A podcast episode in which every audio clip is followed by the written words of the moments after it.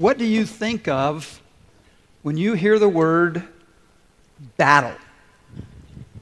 What do you think of when you hear the word battle? Maybe some of you think about this a battle in the boxing ring. By the way, Rocky's coming back. He's not done yet. Maybe some of you think about this a battle in the courtroom between two attorneys. Or maybe it's a battle between two political candidates. Could be a battle with your boss or a battle between a husband and a wife. Some of you are facing this kind of battle, or you have in the past a battle between a parent and a teenager. Or maybe the battle that you think of today is a battle with your health. Or maybe it's a financial battle that you feel like you're losing. We know this. We live in a world that is filled with battles. And the battles are not just out there, the battles are in here, aren't they? Battles of the heart. Because we battle with all kinds of things with, with anxiety, with anger, with addictions. We battle doubt. We battle discouragement. Sometimes we battle depression. Today we're going to look at a battle in the Bible. It's called the Battle of Jericho. And I'm very excited about this message because there are some things in this battle that we need to know so that we can fight the battles in our lives today. And I want to remind you once again that the foundation for this series is found in a verse in the New Testament. It's Romans 15 4. And it says this everything written in the past, referring to these Old Testament stories, everything written in the past was written to teach us so that through endurance, and the encouragement of the scriptures, we might have hope. This is a story of hope. So let's take a look at the story so we can figure out how to fight the battles in our lives today. We're going to begin in chapter 5, verse 13, and this is what we read. Now, when Joshua was near Jericho, he looked up and saw a man standing in front of him with a drawn sword in his hand. Joshua went up to him and asked, Are you for us or for our enemies? Neither, he replied, but as commander of the army of the Lord I have now come. Then Joshua fell face down to the ground in reverence and asked him, What, what message does my Lord have for his servant? The commander of the Lord's army replied, Take off your sandals, for the place where you are standing is holy. And Joshua did so. Now, let me just hit the pause button because there's much more to this story, but I want to make some initial observations about things we learned from the story. And the first is this like Joshua, we have a battle to fight. Joshua is outside Jericho, there is a battle pending. Now, Jericho was the most important city in the Jordan Valley, and it stood in the way of Israel taking possession of the land God promised them.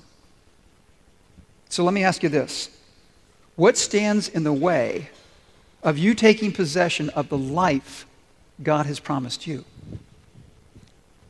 Because God has promised that if you follow Jesus, you can have a new life, a different kind of life. God's promised that if you decide to follow Jesus, that your past is settled. God's promised that your future is assured, and God has promised to give you wisdom and strength for every battle you fight in your life today. So the question is, what is keeping you from living that kind of life? To put it another way, what is your Jericho? Now, I want you to think about that. In fact, I want to encourage you to do this. If you've got a pen, write down a word, a phrase, could be a couple of letters, just to remind you of a battle in your life right now. And as I said, it could be a lot of different things. Maybe your battle is with anger or anxiety. Maybe there's a relationship in your life and walls have gone up, and what you want desperately is for those walls to fall down. You want that relationship to be restored and healed. What is your Jericho this morning? And, church, we need to realize this that we shouldn't be surprised by the battles that we face. Jesus said, In this world, you will have a rose garden Is that what he said? Not by a long shot. He said, In this world, you will have what? Starts with letter T. Trouble. Who has trouble in their lives? Jesus said, Be on the lookout. You're going to face trouble. He said, But take courage. I have overcome the world. See, the fact is, we are born into a world at war. There is a kingdom, it's the kingdom of God, and this kingdom is in conflict with the kingdom of darkness. The kingdom of God battles the kingdom of Satan. He's also called the devil, the adversary. In fact, in the book of Ephesians, it says this that our struggle, our battle is not against flesh and blood, it's against the rulers, against the authorities, against the powers of this dark world, and against the spiritual forces of evil in the heavenly realms. There is a battle going on around us every single day. And there's also a battle going on inside us every single day. When God says, if you follow Jesus, you'll get a new life. That's absolutely true. You'll get a new heart. That's absolutely true. You'll get a new nature. That's absolutely true. But your new nature battles against your old nature. And every time you face temptation, you get a front row seat to watch the battle unfold. There was a story about this Indian brave, and he came to the chief of the tribe and he said, Chief, there is this battle going on inside me. There are, there are times when I want to do what is right, and there are other times when I want to do what is wrong. It's like these two dogs are fighting, and there's this black dog who wants to do what's bad, and this, this white dog who wants to do what's good and right. And they're tearing me apart, Chief. I need to know which dog is going to win. The chief wisely says, The one you feed. Isn't that true? There are things we can do to feed our new nature. There are things we can do to help us change and become the people God intended us to be. There are things we can do to help us fight the battles in our lives. And we're going to talk about that in just a moment. But take a look at something else we learned from the story of Jericho. That, like Joshua, we have a leader to serve. We have a battle to fight, and we have a leader to serve. It says that when Joshua was near Jericho, he looks up and he sees a man. A man who identifies himself as the commander of the Lord's army, and he has what in his hand? He has a drawn sword in his hand. The question is, who is this man? Well, according to many Bible commentators, and I would agree with their observation, this is actually Jesus Christ. You see, there are a number of times in the Old Testament where Jesus actually appears in human form, and this is before his birth in Bethlehem. You may remember a message a number of months ago uh, about Daniel and his friends thrown into the fiery furnace, and there's a fourth person that appears in the furnace. That was Jesus. Walking in the fire with them, there are strategic times in the Old Testament where Jesus shows up to accomplish God's purpose in the lives of God's people. And this is another example of that. And notice the question that Joshua asked. He says, um, Are you for us or are you for our enemies? Now, that seems like a, strange question. If this is Jesus, you would think automatically that Jesus is, is for Israel, right? But notice the answer that this man, Jesus, gives neither. But as the commander of the Lord's army, I have now come. Now, there is profound truth in this answer. So often in our battles, we have our own battle plan. Isn't that true? And we pray and we say, Hey, Jesus, you're on my side, right? You're going to help me execute this battle plan? Well, what Jesus says to Joshua makes it clear that, that Jesus is not here to help us execute our plan, He's here to help us execute His plan. Think about this. How many of you have ever been to a football game? High school, college, professional. Have you ever noticed that people will be praying for both sides to win? Have you ever prayed for your team to win? Come on. All right. Now think about this. Let's give you a hypothetical. Let's say that the uh, FSU Seminoles are playing the Hurricanes. Whose side is God on? I think the answer should be quite obvious. But it's not the answer you think because he's on neither side. And here's why when Jesus shows up in our lives, he's not showing up to take sides, he's showing up to take charge. Now, notice something else in Joshua's response. He says, What message does my Lord have for his servant? Now, if you fast forward to the end of the book of Joshua, there's a very dramatic thing that unfolds there. Joshua is now an old man, and he's addressing the nation of Israel, and he's talking about their future and the choices they have to make. And he says, Listen, you need to choose today who you're going to serve. Either you can serve the gods of your forefathers, those false gods beyond the Jordan River, or you can serve the one true and living God. And then Joshua makes this powerful and personal statement. But as for me and my house, we will serve the Lord. Church, in that statement is really the essence of the gospel. Because the gospel is really this question who are you going to serve? Who sets the agenda for your life? Really? Think about that. The, the goals that you have, the priorities that you have, what you do with your time, what you do with your gifts and abilities, what you do with your financial resources, who determines that? Is it you or is it Jesus? You see, the Bible tells us that we come into this world with a heart that wants to set its own agenda. We want to do what we want to do. We want to go our own way. And in fact, the Bible says that's exactly what all of us have done. We're compared to sheep. We've wandered away from God. Now we're lost. And I think it's really kind of intriguing that sheep have no homing instinct. You've probably all read stories about dogs and cats, and they wander hundreds of miles away and they find their way home. Sheep can't do that. When a sheep gets lost, it will die unless it is rescued. And that is the beauty of the gospel. Jesus says, I am the good what? Shepherd. I came to seek and to save these lost sheep. In fact, Jesus says, I am the good shepherd. I lay down my life for the sheep. And that's what happens. The good shepherd, the perfect shepherd, lives a life that we couldn't live, a life completely honoring to God. And then he's willing to go to a cross, to die in our place so that we can have our relationship with God restored. Now, if you want to become a Christian, you essentially have to say, God, I'm a dumb sheep. Yeah, I've gone my own way.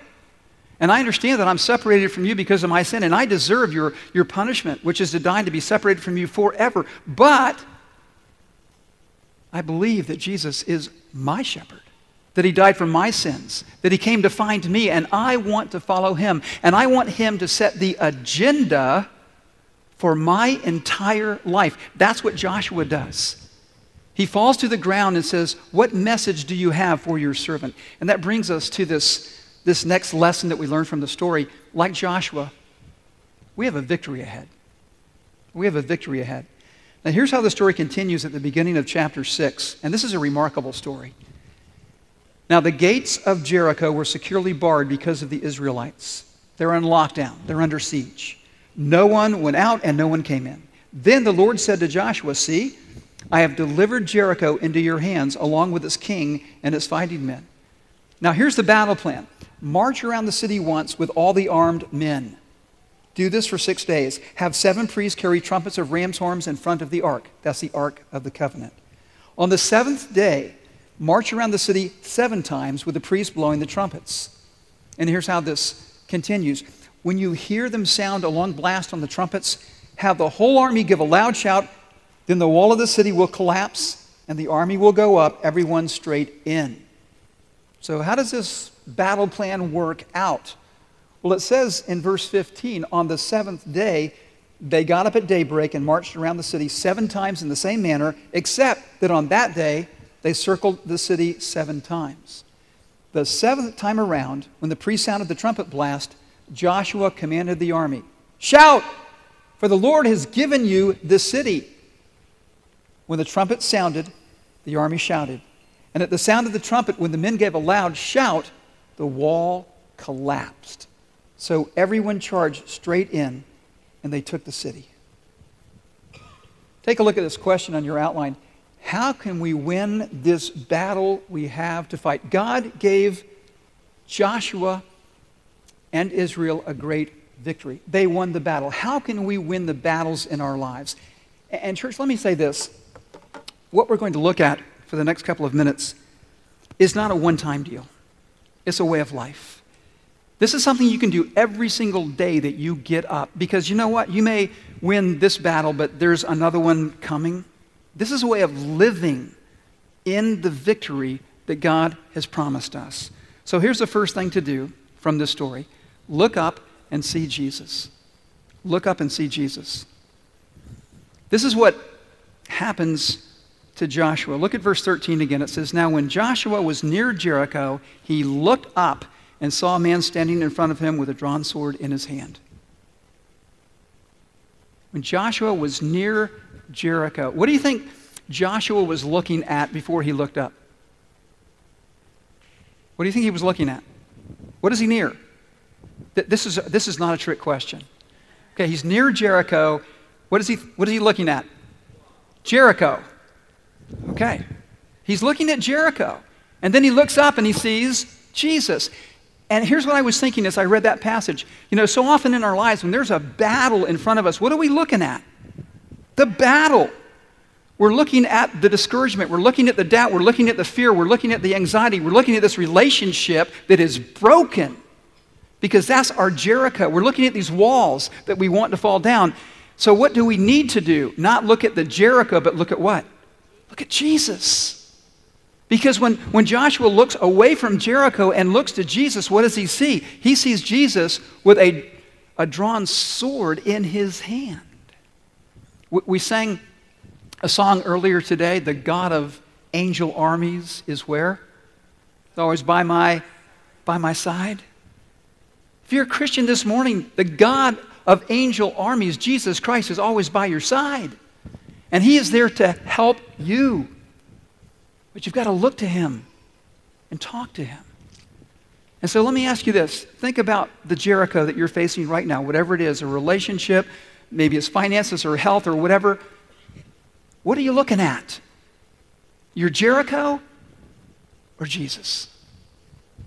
Corrie ten Boom, a lady who survived a Nazi concentration camp, said this one time When you look at the world, you'll be distressed. When you look within, you'll be depressed. But if you look at God, you'll be at rest. And that is so true.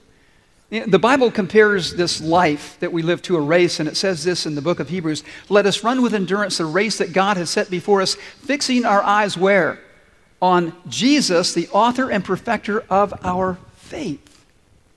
Listen, to win the battle that you're facing right now, the first thing you need to do is look up and see Jesus. And here's the second thing to do fall down and worship Jesus. Fall down and worship Jesus.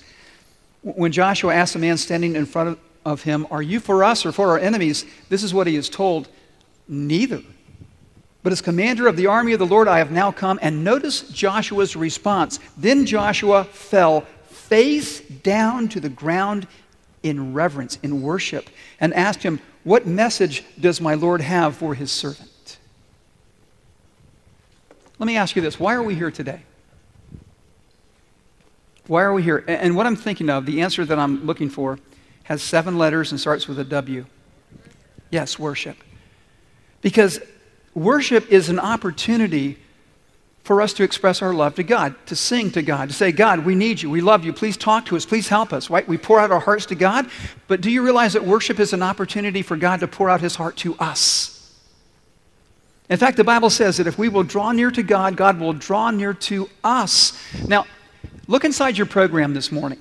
If you've got a bulletin there, um, there's something called an order of, of, service, order of worship, and there's different things that happen that take place.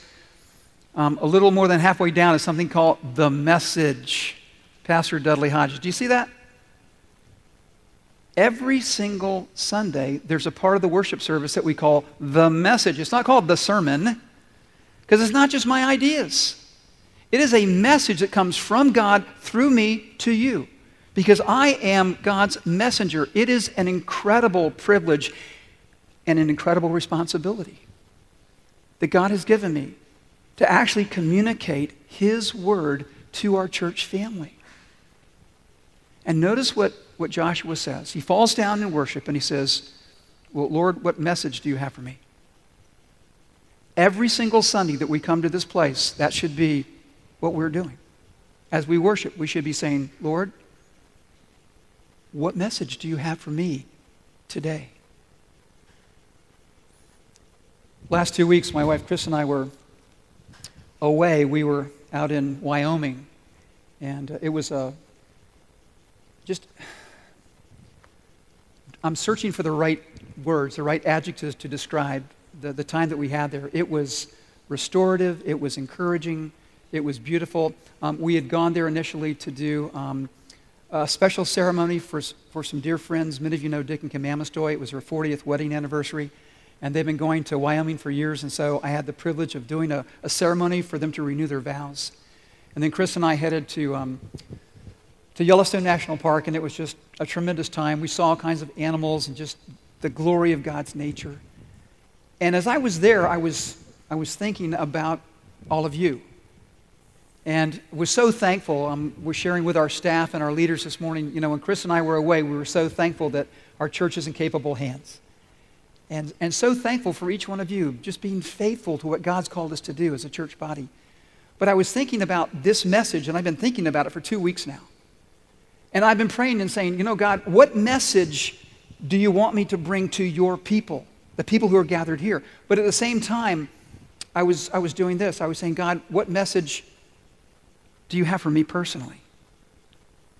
Um, my wife Chris and I spent three days, just the two of us, and I was praying, Lord, what message do you have for me and Chris? Because we are your servants. And, church, the reality is that we face battles. I face battles. Chris faces battles. We, we face them individually, we face them together. Nobody is exempt from the struggles of this world. And, and I told Chris, I said, you know, I've been praying because I want this to be not just a sermon, but really a pattern for us that when we wake up in the morning, we look up and we see Jesus, and then we say, What message do you have for your servant? How do I live this day? How do I fight this battle? What do I do about this Jericho? Because right now, I've got this, this giant Jericho in my life. And I prayed and I prayed and said, God, what do I do? What's your message? And it was so clear I told Chris three times I have prayed that, and three times God has basically given me the exact same impression. And it was this Dudley, if you want to fight the Jericho, fast and pray. Makes sense, doesn't it? We went through a, a journey, 40 days of prayer. Remember that, church? Hope you do. We'll learn some great things about prayer. We talked about prayer and fasting and how when you fast and pray, there is a power in that it shows God that you're really, really serious. And listen, this morning, there may be a Jericho in your life, something so big, something that seems so impossible, you don't think the walls are ever going to fall down. What do you do? You look up and see Jesus, and then you say, Lord, what is your message for your servant? And it could be that he will say to you, fast and pray. Because I know this in the battles that we fight, we only only have two weapons we have prayer and we have the Word of God. We have God's truth that transforms our thinking, and we have prayer. And I believe that prayer has incredible, incredible power. And as we pray, we need to remember to whom we are praying the God who is mighty in battle, the God who sent his Son to seek us and to save us, the God who can make the walls fall down. But for that to happen, we have to also do this, and this is the last thing in your outline. We have to move ahead in faith. I mean, we've got to look up and see Jesus, and we've got to hit the deck. We've got to fall down and worship, but then it's time to get up and move ahead in faith. Look at these verses again. It says this On the seventh day, they got up at daybreak and marched around the city seven times in the same manner, except that on that day they circled the city seven times. The seventh time around, when the priest sounded the trumpet blast, Joshua commanded the army, Shout! For the Lord has given you the city. Now, this is really important to note. This is the context for the story. The Israelites who are marching around Jericho are not the same Israelites who marched around in the desert for 40 years. And, and people often don't realize that. They're actually the children of the Israelites who marched around in the desert for 40 years the people who were delivered from slavery in Egypt, those were their parents. You see, 40 years before, the first generation, the moms and dads, they stood right there by the Jordan River. And they knew that God had commanded them to take the promised land. I promised you this land. I will go with you. I will fight for you and with you. And so what they did, they sent some spies. Some of you know the stories. They sent, how many spies did they send out? 12. 12 spies. And 10 came back and, and they said this. They said, you know what? God's telling us the truth. This is a beautiful land. There's incredible abundance there. It flows with milk and honey. But there are these fortified cities. There are people who are giants. There's no way we can take the land. There's no way we can win this battle. But then there were two other spies, Caleb and Joshua. And they had what you might call the minority report. And they said, you know what? We saw the same thing that the other spies saw. But with eyes of faith, we believe that God will give us this land, that He will fight this battle, and we will win. So, who did Israel listen to? Not Caleb and Joshua. And because of their unbelief, because of their disobedience, they died in the desert. Every single one of them, except for who? Caleb and Joshua, who now is poised to lead the battle of Jericho. And I think there's such an important principle there. Every generation has to face the same choice. Are we going to live in fear or are we going to live in faith? And as you face your Jericho today, whatever it is, ask yourself that question Am I living in fear or am I living in faith? Faith in a God who can do more than I can ask or even imagine. And think about this. In order to experience this, this victory, the Israelites have to follow God's battle plan. And, and I think about um, what it would actually be like whenever I'm reading these stories, I kind of put myself in the story. Imagine getting up, you know, it's Monday morning. Okay, get up, time to march around the city. So you march around the city. Next Tuesday morning, get up, time to march around the city. By the time Thursday, Friday rolls around, I'm not too happy about getting up and marching around the city because I don't see much happening. It's like, are you serious? Got to march around the city again? Does that ever happen to you? You're fighting this battle, you're marching around Jericho. You get up and you say, God, I'm, I'm trying to do the right thing. I'm trying to pray. I'm trying to do what honors you, but I don't see anything happening here, God. The Israelites kept marching. And in God's way and in God's time, what happened to the walls? Yeah, they came tumbling down. And listen, today you may be tired of marching. You may be tired of believing. You may be tired of hoping that God will come through. But don't give up. Don't quit marching. Because realize this it was on the seventh day they had to march around the city how many times? Seven times. I've experienced this in my own life that usually it's the hardest just before the walls fall down. So here's what I encourage you to do get up and look up and see Jesus fall down and worship Him, and then get up and move ahead in faith. Because you never know. This may be the day that the walls fall down. And let me just let me close with this thought. I read a story this week about a pastor. His name is Bruce Larson. And he would often talk to people as he counseled them about two ways they could live. And we talked about it. You can live in fear or you, you can live in what? in faith. And he would actually take them out of his office. He had an office in New York City, and he would take them there on Fifth Avenue to the RCA building to see a statue. It's a statue of Atlas holding the world on his shoulders. And he would say, Look, here's how you can live. This is your choice. You can try to live holding the world on your own shoulders. And then he would take them across the street to the other side of Fifth Avenue to St. Patrick's Cathedral. And there behind the altar was a statue of Jesus as a boy, eight or nine years old. And here's a picture of that statue. What is Jesus holding in his hand? The world. And the choice is clear. We can live like this. We can try to hold the pressures and the problems and the pain and the battles on our own shoulders, or we can take our lives, take our world, take our battles, and put them in the powerful hand of Jesus. Let's pray. God, what a incredible story. What an incredible encouragement for us this morning. And Lord, I just pray this for each one of us, whatever the battle may be. Would you please help us, God? Help us keep marching. Help us keep believing. Help us keep trusting you. That in your way and in your time, you will keep your promises to us. Lord, I, I pray too for the person here who maybe for the first time has understood that, that they are the lost sheep and that they need a shepherd who loves them. And I pray, Lord, that today they would just come to you and say, Jesus, I need you. I got so many battles that I'm fighting right now, and, and I just want to say I'm a dumb sheep, and I've sinned, and, and I'm lost, and I need a shepherd. I need a Savior. I believe you died for me, and I want to follow you. Lord, you always hear that prayer. You run to rescue us.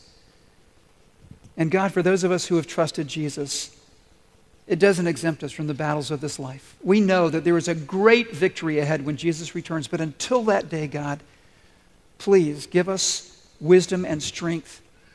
God, give us grace to fight the battles that you allow to come into our lives. And Father, I pray that through every battle, through every heartbreak, through every circumstance, that we will believe that Jesus is our Savior, the one who is the way, the truth, and the life. For we pray in His name. Amen. Church, let's stand and sing our last song together.